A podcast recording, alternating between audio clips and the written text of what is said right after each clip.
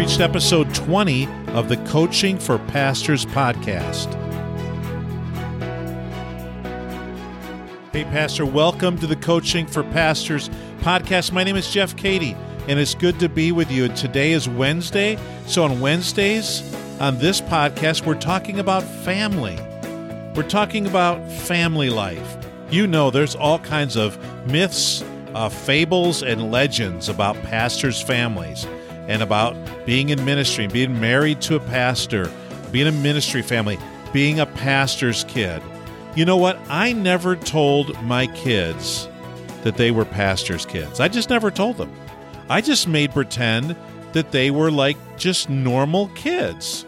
And as far as I know, they never found out because um, the good thing was they didn't know any different. They, they'd always, I was a pastor their whole life. They had nothing else to compare it to.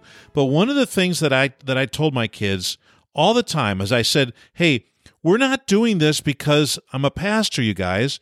We're doing this because we're Christians, because we're followers of Jesus. And whether I was a pastor or I worked at a supermarket or in a factory or I picked up the garbage at the end of the street, I we would do this. It's not because I'm a pastor.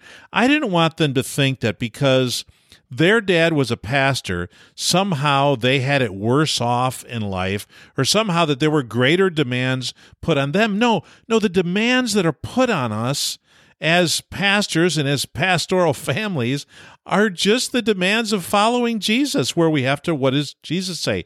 Give up your life and pick up your cross and, and follow him. So let's talk for a minute to you who are younger dads or younger moms and you're in ministry. And I just want to talk to you from the perspective of I've got four kids that are aged 24 to 34. And I remember when my 34 year old daughter was born, we were in the middle of a building project at my very first church. The auditorium in this church was 25 foot by 31 feet. That was the dimensions of the auditorium. And there was a downstairs, so there was a stairwell that was cut into the corner of the room, and it had a ledge around it. So you have to take out that square footage. And I'm not sure how big that one that was. Maybe maybe it was, I don't know, 10 by 4. So there's 40 square feet. Anyway, it was a small place. My daughter was born while we were there. My kids have only ever known me as a pastor. So I'm speaking to you right now with some experience in this. And each one of my kids today, praise God. I'm so thankful. They know and love the Lord. They're all married uh, to believers. And I'm so thrilled that my grandkids are growing up with with Christian parents, with believers as parents. But one of the things that I learned was that my children watch me and and pastors, your children watch you, mom, dad. Your children watch you. And you know they say more is caught than taught. That is so true. In fact, if catching and being taught are different, sometimes kids go the role of what is caught. So if you're teaching something to your kids that you're not living yourself, that that's going to come back to bite you. That's going to be a problem. In fact, our children learn best by watching us. Hey, I'm watching my grandkids right now. They're like having my own kids all over again. A few of them, they look just like their parent. They look just like their their their dad or just like their mom, and it's like watching these little clones act the same way their parents do. And sometimes mimic and mock the same things that we're doing as adults. They walk around saying the same thing or making the same hand gestures or walking the same way, uh, kind of in a, in a comedic way. But our kids are watching us. Let, let me make a suggestion teach them love, teach them humility, and teach them integrity. Now, how do you do that? Well, you love. you you live humility and you do your dead level best to walk in integrity. Now, we're not going to be perfect. None of us is Jesus. But if our hearts are right And if when we mess up, we apologize, we own up to it, we admit it to our kids. I don't know how many times. I don't know how many times I sat with my kids in tears apologizing to them. Now, lest you think I'm like the paragon of fatherhood, why do you think I was sitting in tears apologizing to my kids? Because I did stupid stuff.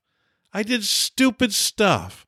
I'll never forget the time that my son came home one night. He came in late. I'd been trying to call him. This is when, you know, cell phones were kind of just a thing, and he had a cell phone that I was paying for, and he wasn't answering it. And I was so angry that when he walked in the door, I took that cell phone out of his hand and I chucked it across the family room. And it hit the wood panel on the bottom half of the wall of the family room and it busted.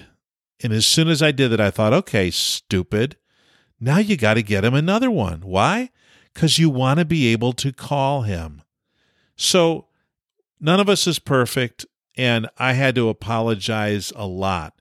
But you know, when I was uh, involved later on, years later, in a master's program and learning about um, family and family systems and family development, I saw a study, a research study, that provided the empirical data that children who watch their parents make a mistake, uh, express remorse, regret, grief over it, apologize, and try to attempt to do better, they turn out so much better than parents who make pretend they've got it all together, who never apologize, never admit a failure, and worse yet, don't actually even live up to what their kids see them preaching when they go to church and then they see them living a different way, those kids look at life and they say, God's not real because God couldn't help my parent. So, Pastor, let me just remind you that your kids watch you, they watch you. Let them see good things. Let them see things like love and humility and integrity. Let them see somebody who's reaching for God. And I'll see you tomorrow on the next episode of Coaching for Pastors.